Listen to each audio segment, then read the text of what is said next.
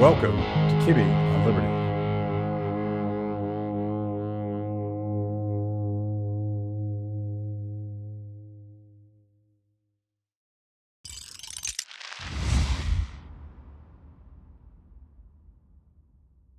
Mr. Kibbe, hello. Logan, hello. We're doing something a little bit different today because the show is called Kibbe on Liberty, and yet you very rarely opine on the show. You usually have a guest on, and you talk to your guest and you ask your guest questions, and that's fine.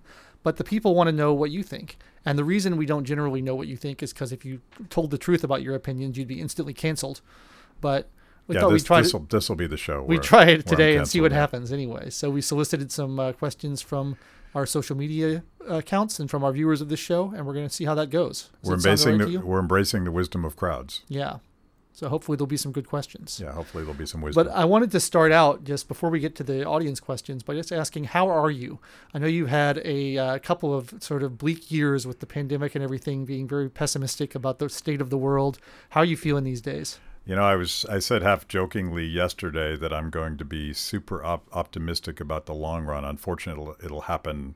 The good stuff will happen after I'm dead, Yeah. and and I'd really love for good stuff to happen before I'm dead. And and as you know, and anyone watches the show, I've been incredibly frustrated, angry, pessimistic about the future of America since the lockdowns began, and everything I see day after day just makes me more concerned about not not just the economy, but this entire infrastructure of, of surveillance and control that the government's built. Um, but I, I, I can make a, pes- a pessimistic argument, and it's pretty easy to do. But I also think that bad things create pushback, and pushback creates a revolution of people saying, "I- "I'm not going to put up with that anymore." Yeah.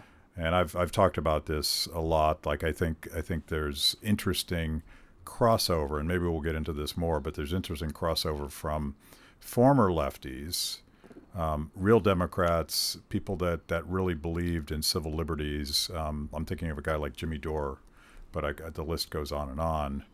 Uh, Russell Brand, Yeah. guys that are like, um, this authoritarian stuff's awful. I didn't sign up for this. So I yeah. think, there's I a lot of old something- hippies who are sort of waking up to this and realizing this is not what they signed up for. Yeah, as, as an old hippie myself, I think I think hippies had it right because they their whole philosophy was live and let live. Um, I'm going to pursue my own path in life, and I think um, the new progressive left ob- obviously isn't any of that. It's this techno authoritarianism that's wildly scary, and they have all these new tools. So I, I don't know, like, are we living in the middle of a sci-fi movie that turns into the Terminator, or are we on the cusp of some beautiful bottom-up innovative, disruptive replacement of government authority with with individual control. I can I can tell both stories, um, and I just hope I live long enough to discover that the happy story is the ending. Yeah, one time I remember we interviewed David Friedman, and I asked him if he was an optimist or a pessimist, and he said he was an optimist by temperament, but in, from a practical theoretical standpoint, he was neither. And that's sort of where I am as well. I just like I can't help but being optimistic because it's just my nature. But you know, it's hard to be that way sometimes with the evidence you get of the society. Which sort of brings us to our first user question, which is from Brian Darling, and he wants to know what is what do you see as the greatest threat to liberty that Americans are facing today? That was from Connor Boyack. Okay, Yes, as you say. yes, Sorry, Brian Darling was a different question. yeah. Connor well, that's, well, it's Brian's too, but I, I think Con- Connor gets a shot on this, and I, I, I think I just teased the answer to that question, and and the answer is this vast infrastructure of control and surveillance and coercion that they've built. Uh, obviously, it didn't start with COVID, but but this idea that you could force people to stay in their homes and tell them that they couldn't go to church and tell them whether or not they were essential or non-essential, and now we've discovered that the FBI and the CIA and all these alphabet agencies have been uh, monitoring and banning our tweets one at a time. Yep. Every time we told an inappropriate joke, um, that's crazy stuff. And then, and then if you look at the trillions of dollars that we spent that we didn't have, and and how the Fed has been monetizing that because we can't really borrow much more money than than we already are, and we can't tax anymore. So we're just printing the printing presses, and we're creating credit out of thin air. And the only solution to that is a, a central bank digital currency. Mm-hmm. So the the way that they keep doing all of this stuff is by by creating money that they control that's that's worthless and meaningless, but it's it'll be the only thing we have. So that's if we go down that path, we're pretty screwed. Do you have any thoughts on like what people can do to shield their shield themselves from the, the inflation and the uh, the economic devastation that are, people are having right now? I know, you know, some people are advising buy gold, some people are advising buy crypto. Like, what do you think people should be doing to try to protect themselves from this inflation and, and the uh, potential threat of a central digital currency? Yeah, uh, Carol Roth was just on the show, and, and she would be a better person to ask that, and I did ask her that. But um, I I think that one shield I've always called um, uh, Bitcoin and other cryptocurrencies a hedge against tyranny. Mm-hmm. Um, I don't I don't know if it's a good investment. I don't know um, what the downsides of that are, but I do know that that fiat currency is becoming um, less and less reliable as as a means of, of protecting your earnings. Yeah. So so one thing, um, the other thing is is property. And by the way, I'm not a, an investment advisor, and you would know um, if you knew Terry and I, you know we're not we're not like savvy market people at all. Um, because I always, again, I think about it as an economist in the long run. Yeah. And you, you don't want to be playing the market. You want to you want to make sound investments and stick with them. But the two things that we've done is we've we've we've been trying to buy more crypto, and we've been um, um, holding on to the assets like like our house that that is something that presumably sustains its value regardless of what the economy is doing. Yeah, makes a lot of sense. Well, let's go right into the belly of the beast and talk about the election because, as much as I have contempt for electoral politics, I think that this is the thing that's on everyone's minds, and this is what a lot of our questions came from the audience about. Um, and one of our uh, viewers has asked, what do you think the most likely outcome of the upcoming 2024 election is going to be? What do you think the best outcome for liberty would be, realistically? And why is there a, a gulf between those two outcomes? Uh, there's there's there's a wide gulf, and and and speaking of dystopian futures, I, I don't see a particularly awesome outcome in this election. Yeah, but uh, but I'll the the caveat that I'll say is um, I really have no idea, and that's that's truer today than it's ever been before. I used to prognosticate all the time um, when I was a Tea Party activist, and we would get behind candidates and and we would break rules and elect people that, that we were told by the experts could not be elected. Mm-hmm. And I thought there there was tremendous power in in grassroots turnout, but the but the the, the waters are so muddy now. Like the question is, um, you know, right now Trump is a presumptive Republican nominee. Yep and I think I think his you know the endless indictments against him actually boost him, and maybe that's what maybe that's what the left wants to do. That maybe they, they once again like they thought in 2016 that they can they can beat Trump if they just get him past the primary. It didn't really work out that well in no. 2016. I think they're serious this time. I think yeah. they want him behind bars before the election. Yeah, can you? Can and you, this can, is actually Brian Darling's question. Now that I've remembered it, is um, the precedent of trying to arrest people running for president is that something we should be worried about? Is that uh, just set us up for a tyranny of the majority? Or is it like good to hold politicians accountable when they break the law? I'm sort of of two minds about this, so I'm interested to hear what you think. Yeah, I, I think that um, I, I, probably agree with Brian more than you on this because I do think that there's sort of a it's it's almost like a nuclear arms race that we make everything in politics um, potentially illegal, and they'll tie you up in court, and they'll potentially throw you in jail. And and now that they've done this to Trump, I guarantee the Republicans will know it do it to the next guy. And it has nothing to do with whether or not the president did something wrong. I, I happen to be of the school that I believe every president is is a bit of a criminal. Yep. Um, but if if we're going to throw Trump in jail, we damn well should throw Biden in jail too. And then it just becomes this escalation where more and more people are like fighting over over the precious or the it's a Game of Thrones kind of thing. Yeah, it seems increasingly clear that there's this sort of pay to play stuff going on in the Biden administration, and there's a lot of corruption going on there. And you know, I don't think there's going to be any consequences to Biden of that. Which which tells you that like, and I know I know um, some libertarians say yeah Trump should go to jail. He broke the law. Um, but the, the law is so arbitrary sometimes, and the enforcement of the law and the interpretation of the law and it's pretty damn clear that it's uh, particularly at this level it's all about political power and who has it mm-hmm. um, and it, they're using it as a cudgel against the other team. I, I, I think of this uh, this point that, that Mike Lee made on my show years ago that the more and more power that we shift into the presidency and the federal level, the more and more we're going to fight um, literally to the death over controlling that power because we're, we're at a point where um, whoever wins the election gets to do whatever they want to the other team. Yeah. So if you don't win the election, you're completely screwed. And and I fantasize about a world where where I don't I don't really know who the president is and I don't care. At Kibbe on Liberty, freedom is a lifestyle 24 7, something you live and breathe and wear every day. If that describes you, you need the very best Liberty swag in the market today, just like this shirt I happen to be wearing. Go to freethepeople.org slash KOL and check out our exciting merch. You too can love Liberty and look cool. Yeah, I think that that's where I am as well. And like, I'm sort of looking at this upcoming election just from a pure entertainment point of view. Just like, I'm just going to watch and see what happens and enjoy the craziness of it because I don't have a dog in the fight whatsoever. Like, I really don't care who wins because I don't think it matters that much. So uh, yeah, maybe just treating politics as a spectator sport is the way to go at the moment. But but that's hard to do, obviously. It because really is. If you look at at what the Biden administration has done to us over the past several years, um, it's it's going to be hard to dig out of that hole, not only on a personal level, but in a on a countrywide level. The the damage is real, and it's kind of a, hard to unwind these things once the government starts doing them. Um, but I but I, I would point out, and, and I'll get back to the original question was, what is the likely outcome, and what would be the best outcome? I I have no idea. Um, I wouldn't count Trump out because people did last time. Um, do you think one, he's going to be in jail by the time of the election? Can you can you be president in jail? I don't know. I don't. I don't question. know the answer to that question. He could pardon himself if he gets elected. Because I, I remember members of Congress running from jail. Yeah. Um, there was a guy named James Traficant who I believe got reelected from a jail cell. So I there's a um, someone watching this should fact check whether or not Trump can be president from jail, which I guess would maybe maybe that's a beautiful metaphor for what the presidency's become.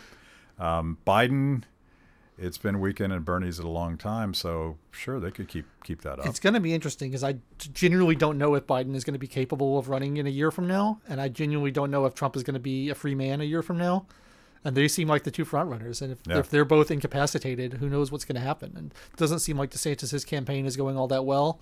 Um, I don't know who else they have really. I mean, there's there's people on the outside like RFK and the Libertarian Party and a few other people, but I don't know.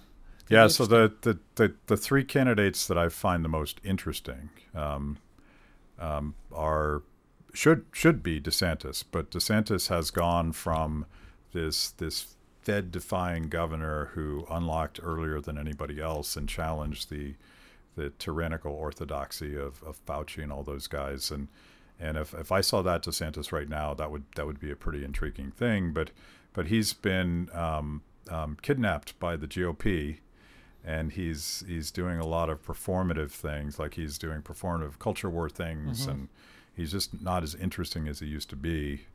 Um, uh, it's also still a long way away from the election. Like yeah. a lot can happen between now and November 2024. Vivek Ramaswamy, who was on the show, That's he's right. he's pretty interesting. Um, he's got some um, really big ideas that I like, and then he's got a couple, uh, one of which we talked about on the show that I that I really don't like. I he wants to double down on the war on drugs, and and it's it's this is the worst idea that we've been trying for a generation, and it's just not working. Yeah, it's like the definition of insanity is doing the same thing over and over again and expecting different results.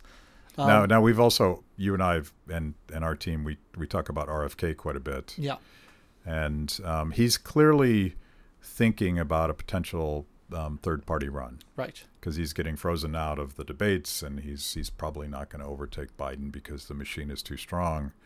Um, but you know, we were at PorcFest, and RFK gave a speech there that I that I, I thought it was a fantastic speech, and he was at Freedom Fest, mm-hmm. and and he's clearly courting libertarians, and and at at a at a basic level. I mean, if you if you want to believe that he's changed his mind on some pretty important things at a basic level, his position against endless war and his his position against lockdowns and medical tyranny, those are pretty attractive I'd love to hear more candidates talk about that Well, stuff. this brings me to a rather softball question from a Twitter user called Bishop, who says, "Is this the time to empower third parties and independents to run for office?" Which I feel like I know what your answer that is going to be, yeah. but I want to delve in a little bit to find out like how is that possible and what can we do? Well, to, well, the answer is yes, but but how is how is everything? And I've I've talked about this for years. Um, you know, we just had um, one of the libertarian candidates on the show, um, who's running for president, and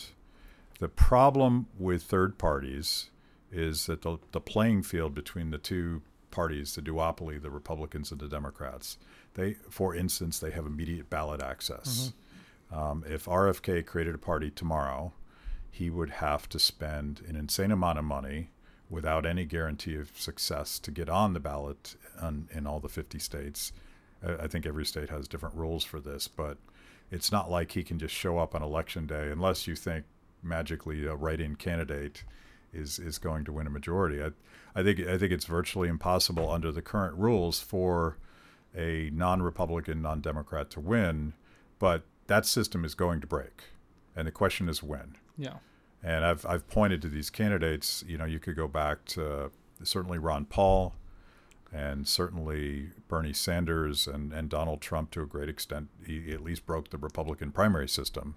So something's going to break. and this was a long time ago, but Ross Perot was pretty successful as a third party candidate back in the day, And then they changed the and rules they changed the rules. Yeah, uh, because they're like, we're not going to let that happen again. Right. So, like, I forget what the number was. I believe you needed 5% in the polls to get on the presidential debate stage. And was that 1980? yeah. Ross Perot was later than that. He was ninety two, I think. um, whenever it was. It was Yeah. a long time ago. And by the time Gary Jan- Johnson came along, the, the, the bar had been raised substantially to the point where someone that's not on the presidential stage can't poll at 10 or 15 percent in order to get on the presidential stage. Yeah, Now, well, you know what's different right now, and I think RFK gets this, and and and Ramaswamy gets this, is they're they're not um, running a traditional let's get on Meet the Press and and pitch the the people on this thing. They're they're going on Rogan, and they're very comfortable in these this open world of of influencer media. Um, so I, I again I think it's going to happen. I, I hope it's the libertarians that break through. They Yeah. they're the ones that have been working at it the longest. Um, we have no idea who the libertarian candidate for president will be. Um, at the at, at the moment, they don't have any big names um, um, in the race, and so I don't know. It's it's going to be something. It is probably going to be something unexpected that happens. I feel like it has to be, and it has to be sort of a stealth campaign because it seems like all those times in the past you mentioned are people who kind of snuck up on the two parties without them noticing. Like when Trump won in 2016, I feel like he won because everyone thought he had no chance of winning. And so they didn't. They let their guard down. And like I, the reason I don't think Trump is going to win this year is because I think they're, they're all prepared for him and they, They know what coming. they're they're not going to underestimate him a second time yeah. or a third time. Um, so I feel like he's got a real uphill battle in that sense. So somehow someone has to sneak under the radar to do this. I think they're focused on RFK, and I think all the, the hysteria and the the mono media um, takedown of RFK tells me that that's who they think might break the system. Interesting. Yeah, maybe. Well, let's move on and talk about something a little lighter than the election. Let's talk about the movies. Let's talk about Barbenheimer, because you went to see the Barbie movie. That's not lighter. That's more. That's more. no, it's it's Yeah. great.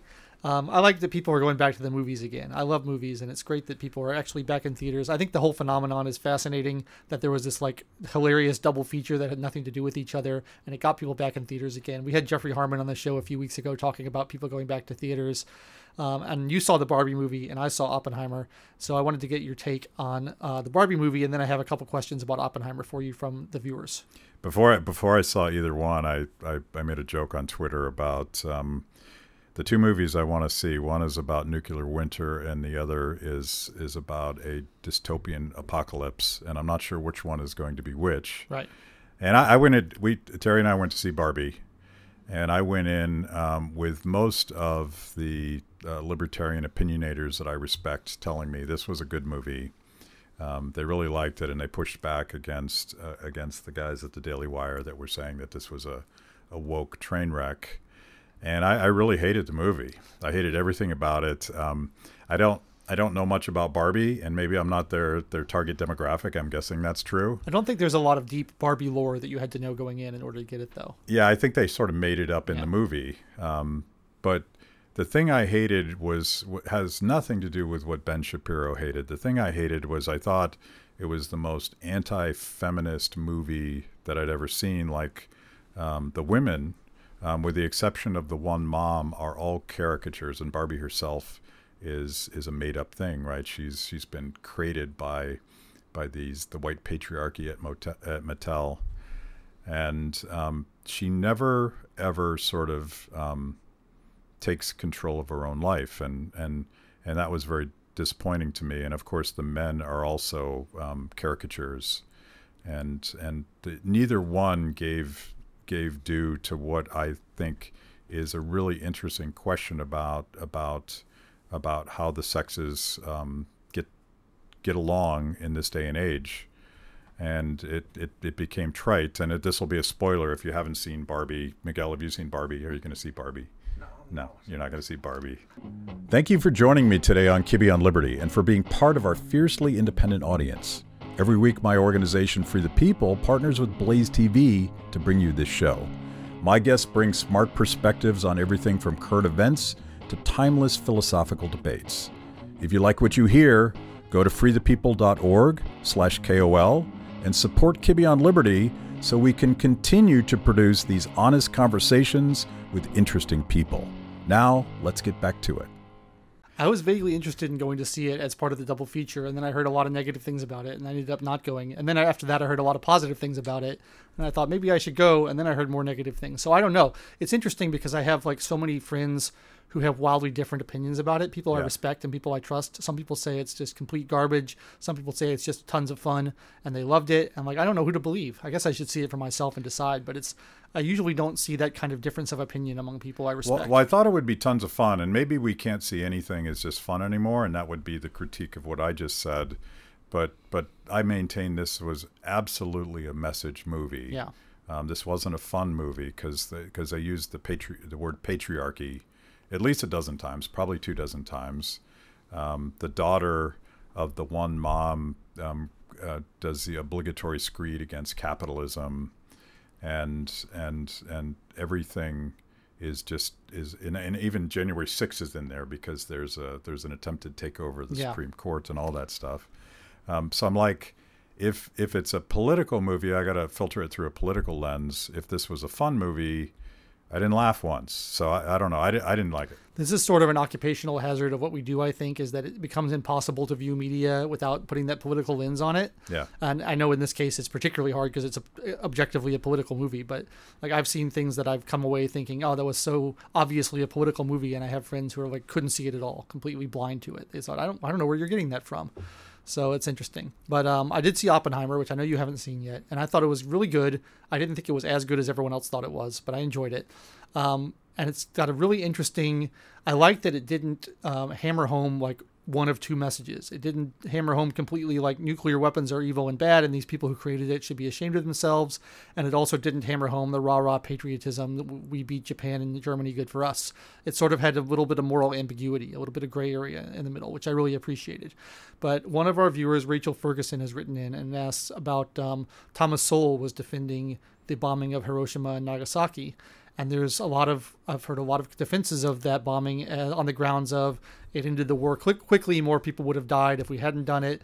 And she was surprised to hear Thomas Sowell make this defense because he's you know quasi libertarian, and she wanted to know your thoughts on that bombing and Thomas Sowell's uh, defense of it. Yeah, like I, I, I knew Thomas Sowell and um, and and others like him are what I would call classic uh, classical liberals, and they they they're far more conservative, traditional Republicans on foreign policy. It does so. It doesn't surprise me if Thomas Sowell made that argument. My instincts are the opposite of that, and and when you dig just a little bit into the decision to bomb Hiroshima and Nagasaki, you you discover that um, then General Dwight D. Eisenhower, who we all know is the guy that warned us against the military-industrial complex, Yeah. argued at the time that um, Japan was already beaten and it was completely unnecessary and a horrific idea. And I, I think I think that historical context only strengthens my instinct to say that um, you know slaughtering um, tens of thousands of of of innocents is not how the United States at least should conduct war. And I, I feel like that's that's part of the the ethos that we at least pretend to to advance. That that when we're talking about about war, now peop, uh, libertarians are going to quickly point out that that um, you know every president since then has been guilty of of of killing innocent people in the name of of defending America. Yeah. But but the the thing that that struck me when you when you dig into the Manhattan Project, which was this vast government um, government works program, um, that it reminds me a little bit of whatever we're calling this this um, it's not the pandemic industrial complex because that that is all of this infrastructure that rose up from the emergence of the virus. But as we get into the to, to, to Fauci's double dealings, we're discovering that there is something that goes back to to 9/11, where the U.S. government has has built this vast clandestine program yeah.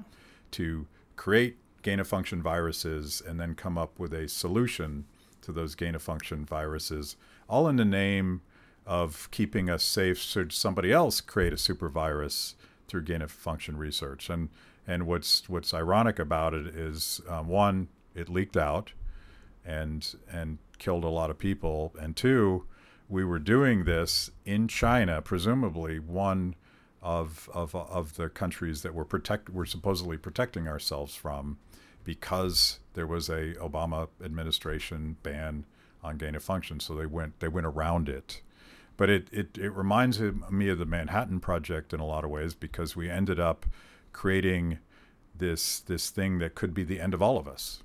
Should should we slip? Should something bad happen?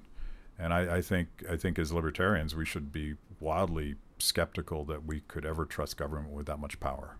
Yeah, the argument I've always heard and I've always never understood is, um, you know, Japan was never going to surrender. So it was either a choice of dropping the bomb to make them surrender or invading uh, with a ton of American troops and taking over the whole country. And I always thought, couldn't we just like do nothing? Like, what is Japan going to do? They're going to keep sending planes over to Hawaii the rest of their lives. Right. we can just shoot them down. It seems like we could have just like fallen back and said, "Okay, Germany's done. You're basically defeated. Why do we need to keep fighting?" But I guess that was politically unpalatable at the time. But I'm not a foreign policy expert, so perhaps it's a naive question. But I never understood that. Yeah, I'm not an expert on this as well, but we didn't bomb one city, we bombed two. Yeah. And um, we also had bombed our own country in New Mexico. And this is a fascinating article that I read in, uh, in Responsible Statecraft. If, if people interested in foreign policy should absolutely be reading these articles. Um, and it was a story about the forgotten communities in the surrounding area in New Mexico where they tested Oppenheimer's um, bomb. And to this day, there are generations of people that are um, still dying of cancer because of that. And so we, we actually bombed our own people. And, and did we do it out of naivete? Did we do it um, out of hubris? I don't know what it is, but to this day, these people are fighting for um, um, uh, their fair compensation for sure. what, what the government did to them.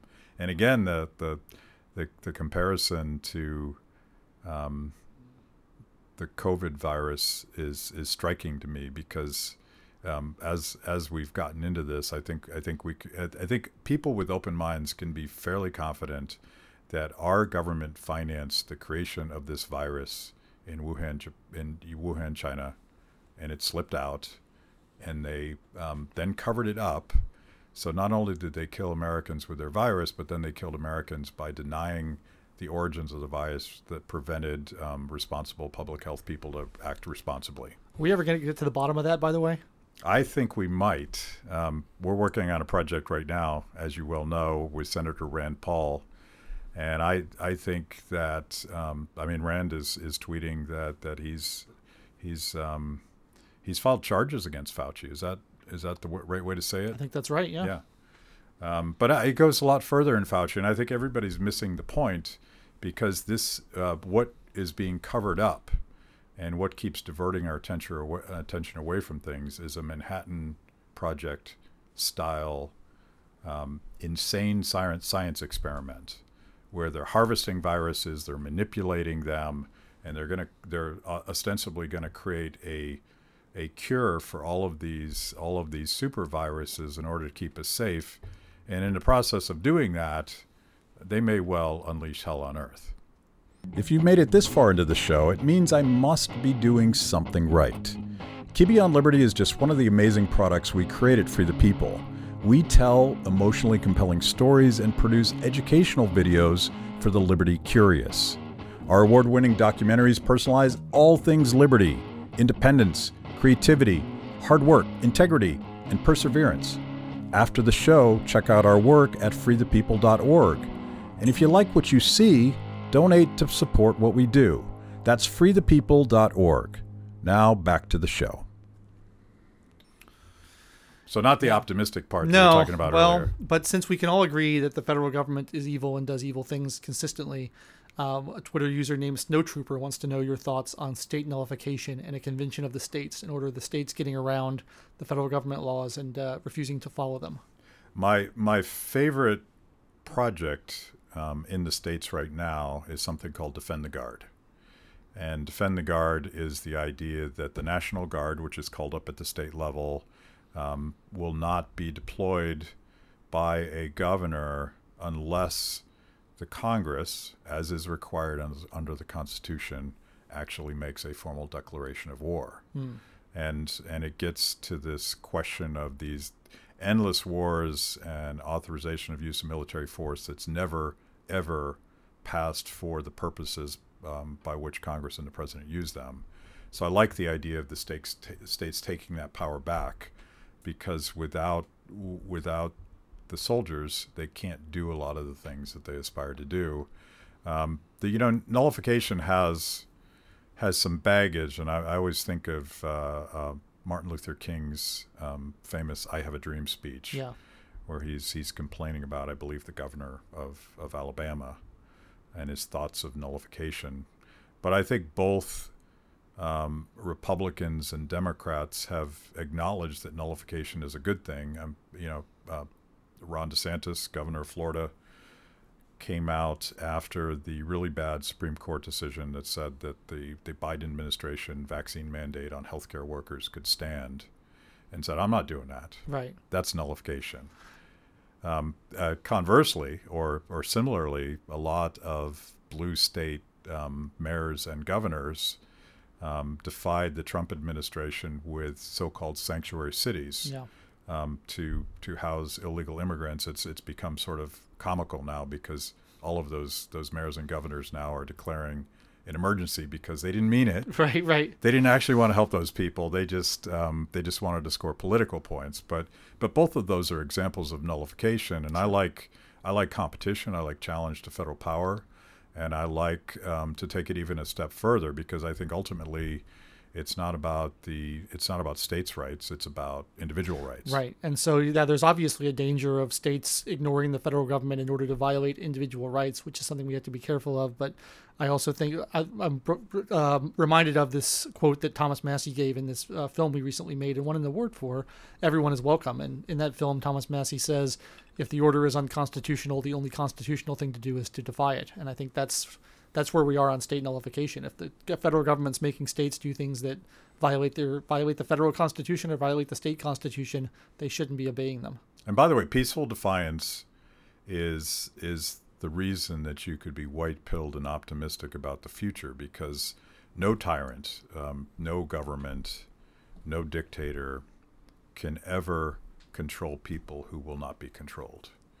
Um, and the challenge is, and I, this is why I was so disappointed in the in the lockdown years, Yeah. is so few people were willing to defy authority. Um, but once somebody does it, then a couple people join him, and pretty soon you have a majority of the population just um, uh, saying, "I'm I'm not doing that." Yeah, authority rests on the consent of the governed, as Barbie said in the Toy Story movies. So Okay, brought so- it right back to Barbie. So you're going to rehabilitate Barbie. You know, Um, that's the the Toy Story Barbie is better than the Mattel Barbie. It turns out. okay. So we figured that out. Yeah. Um, we have a question from a Twitter user called UberGeek about what do I tell my friends when they ask questions like, uh, "Who's going to fund the military if we stop stealing you from you uh, in the form of taxation? How are we going to have society funded?" And this is always a difficult question for people to answer. And I know I, I never know whether you consider yourself a minarchist or an anarchist, and you refuse to label yourself, which is fine. But um, you know, for those of us like myself who consider themselves anarchists and say there should be no taxation whatsoever, the question of how we fund major projects like interstate highways or the military or all these sorts of things is one that people always are pestering me with. So, do you have an answer to that question? So the it's it's funny that that debate is is is always fun to me. Are you a minarchist or an anarchist? And and, and maybe some viewers don't even know what those words are because at least minarchist is a made up word. Yeah. Um, all but, words are made up. But I think I think we could look at the current current state of the military industrial complex and and hopefully all agree we should be doing a lot less. Um, and and by a lot less I mean um, let's start with an eighty percent cut. Right. We let's try to do that first. And I and going back to the the Manhattan Project, um, the second article in in Responsible Statecraft, and you can just you can just Google Oppenheimer on their website and find these pointed out that the Manhattan Project created a vast expansion of the military industrial complex. And, and the number that he used said that in the United States alone, ever since the dropping of the atomic bomb, we have spent $12 trillion in this country alone building nukes and all the apparatus that goes with Yeah. that. So you end up with this, this, this vast um, set of interests that, that sort of feed on the financing of that and and make it worse and worse and worse. So I I would rather um, radically cut the military's budget so that they would have to responsibly figure out what not to do. And, and their problem right now is that there's no constraint on what they're doing. And, and Republicans are most guilty of this, although Biden doesn't seem to have any problem just throwing more and more money into the military. But if if you have no constraints, um, you're always going to go back to Congress and say, "I'm desperate for more money. We must fully fund America's security," and and it's all it's all corrupt. Yeah, this is sort of the problem I think where people always want to argue all or nothing. And it's like if we argue about, well, let's reduce the military budget, I think the same people who are attacking us for saying there shouldn't be taxation would agree with us on that. And we could like work together to solve that problem. But instead they're like, oh, you don't want any military or you don't you, you don't want uh, any taxation, therefore you're my enemy. Well, can't we just like agree on something and say, yeah, there should be a little bit less military spending and argue in, in terms of that direction? But for some reason people don't want to do that. No, and it, it like we we should um, stop fighting with each other until we get to that point where we're debating about what to do with the last ten percent of the federal government. Right. That would be a cool. Pro- Yeah, if, we, we're at the point where like I'm 10% taxation rather than 40 or whatever it is now, like we can kind of peacefully coexist there. Maybe we can argue about whether we should go down to 9% or go up to 11%, but like let's get there first before we fight about it. But I should say, without government, I have no idea who will build the roads. No. Well, I think that's sort of the point. point, and as far as I'm concerned, is if you know how everything should be arranged, you might as well be a statist and say, I, just put me in charge. I'll arrange everything. I, I've got it. And I think the humility of libertarians is that we don't know how everything should be arranged. And we think that there are people out there who are smarter than us. There's hundreds of millions of people in this country. And if we just let them work on the problem, maybe they'll come up with something we haven't thought of yet. Yeah, there were roads before government, and there will be roads after the government stops financing it. And there's obviously all sorts of beautiful innovations with uh, with tolling a technology that, that could be used to to um, produce better transportation at a fraction of the cost. But again, it's about control. It's not about efficiency. Yeah. So we now come to my favorite question of the night, which someone asked on Facebook. Um, when I first met you, for viewers of this show who may be a little bit more recent to knowing about you, when I first met you, you had these glorious mutton chops that came down the side of your face, much like uh, the President Chester A. Arthur had, something Yeah. like that. And uh, then you met me, and then mysteriously after that, you grew a handlebar mustache. I'm sure there's no connection between those two things, but just a coincidence. Um, and one of their Twitter, one of our uh, Facebook followers, excuse me, said, uh, "When are we going to see a return of the mutton chops, if ever?" So if if anyone watches, I just watched this last night, which is why it's on my mind. If anybody watches, uh, um, the what is it called? The Fabulous Gemstones, The Righteous Gemstones, HBO special starring Danny McBride. Mm-hmm. And Danny McBride has these ridiculous mutton chops that he dyes black because they're they're they're white Right. because he's um, he's a he's a phony. Um, if I brought the mutton chops back, they would be snow white, and it just wouldn't have the same effect. But my my favorite story about about the mutton chops and the reason that I actually kept them is I I was uh, I had I had grown a beard and and it was it was shock. It's not nearly as white as, as it is now, but when I was growing this beard, I was shocked at how much gray was in my beard Yeah. and and I shaved all the the the gray off, and I was left with these with these sidebar mut- mutton chops, and I went on TV. I think it was MSNBC because it triggered this this unhinged rant against my mutton chops by Keith Olbermann. Oh yeah. Well, he named you second worst person in the world, if I second worst per- person in the world. He hated my my sideburns, and I, at that point, I knew that I had to keep them, and I kept them throughout the Tea Party years after that. Yeah, that's a good reason. Despite Keith Olbermann is a good reason to Yeah. do anything. I still hope for the return of a presidential candidate with facial hair because it's been since William Howard Taft since we've had a president with facial hair. I think that it's time to return to that standard. We maybe would solve some of our problems. People with facial hair are probably more friendly to liberty in general. So I'm trying to think if there's a single candidate that has facial hair right now. the last one I remember was Herman Cain. yeah, It's been a while. we had our chance. Yep. We didn't take it. Is there anything else on your mind that you'd like to discuss that you want to get off your chest before we conclude this wonderful conversation? Do you have I- anything to plug? Anything to plug? Um, I don't know. What are we doing? We're doing lots of stuff. We got a lot of irons in the fire. We so but we don't have any. I guess um, I'm trying to think of the things that are imminently to be released, and and the latest, of course, is is the project we're doing with Lou Perez, Comedy is Murder. Yes. We have we have the um, magnum opus, um, ultimate Lou statement coming out um, imminently. I'm not even going to say what it is because I think Lou. Oh, it should be be a surprise, definitely. yeah, Lou, Lou would be upset if we said what it was. Um, we have we have another um, um, bigger comedy project coming out, and I don't think I'm going to tease that one either. We're planning a premiere of that in DC in within the next month or so, I believe. So that should be cool. Yes, so so we've gotten into comedy as we've talked about on this show. Um, we are working on a documentary with Rand Paul, trying to get to the bottom of the cover up, and and it's it's it's it's most difficult to do because um, you keep learning new things every day, and and at some point we're going to have to stop making it and just release it. But I, I, I, as you know, I feel so passionately that we must, must, must get to the bottom of what happened because I very much believe they're going to do it again.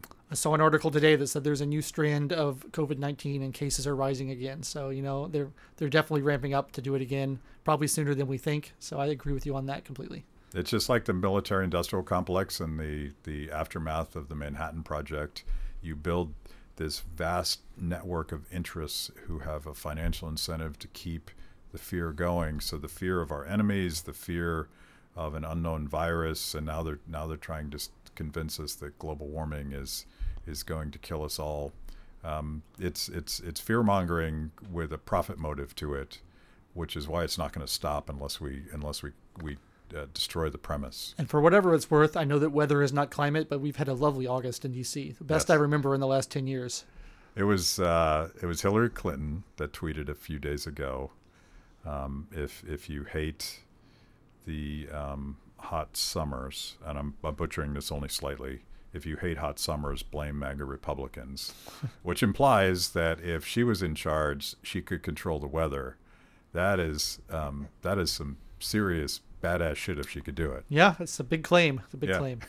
All right. Well, thanks for doing this, and I hope our viewers got some value out of it and enjoyed it. And I hope that uh, let us know in the comments, and we'll do it again uh, shortly if you want to have more questions for Matt. Cheers. Cheers.